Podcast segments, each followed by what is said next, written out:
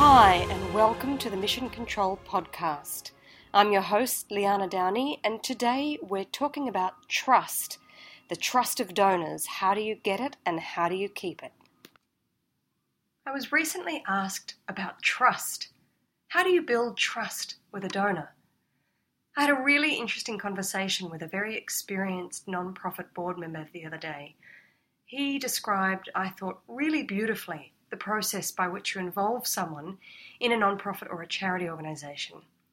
First, he said, of course, you introduce them to the organisation. You tell them a little bit about the organisation and what they do.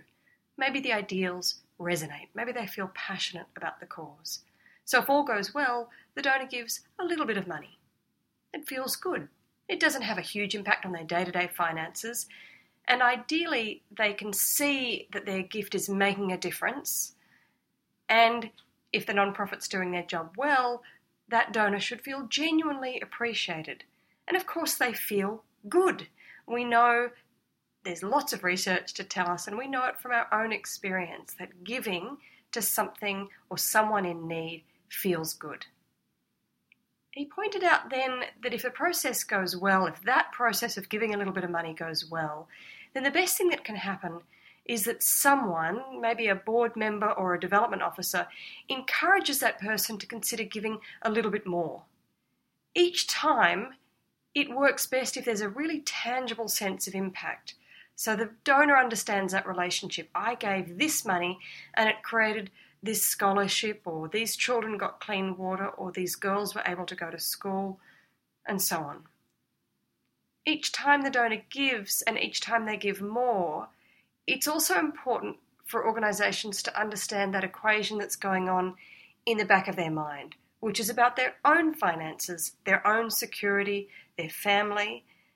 So you want to make sure that each time for them, they feel comfortable. And sometimes that experience of giving for the first time and giving more for the first time is nerve wracking for people.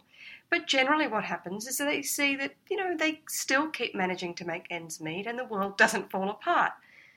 I thought that was a really wonderful description because it is, as a donor, scary. It really is scary the first time you make a major financial contribution. And of course, we need to understand that what's major for one person is not the same thing as major for somebody else. So you always have to recognize and respect the levels at which people are giving.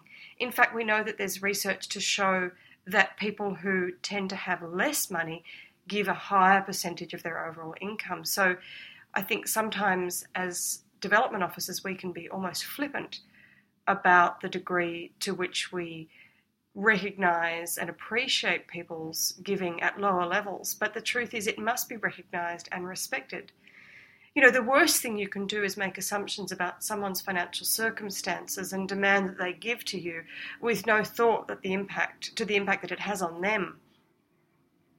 So, you know, remember always that for any first time major giver, it is a reshuffle of their budget, their priorities, and it might increase their sense of financial vulnerability.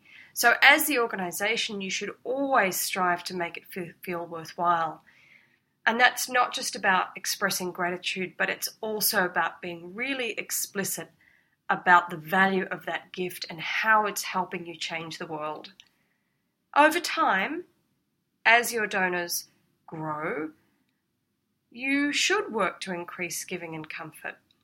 So, their comfort with giving, their comfort with you as an organisation. At some point, what you really want to have is a relationship with the donor is giving it their maximum comfortable limit. If a donor's reached that point, then you can start to think about how do you work with them to help them act as a supportive mentor to someone else who is just starting that giving journey. Remember that all donors need to feel that they are genuinely seen and recognised, not just for their financial donations, but for other things that they might be able to contribute their wisdom, their experience, their relationships.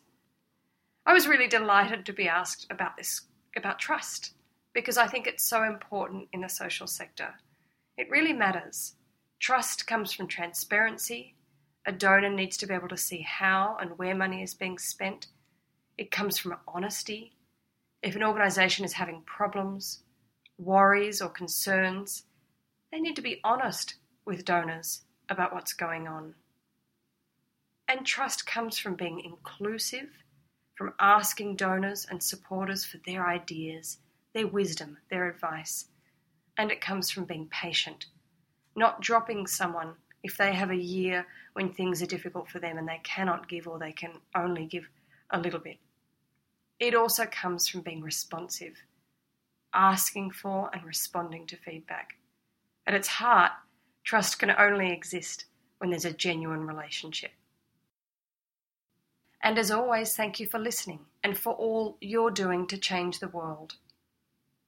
If you're looking for more help, support, and information about how you can improve your impact, you can join the Mission Control community www.missioncontrolbook.com, where you'll find blog posts, podcasts, and a heap of other tools.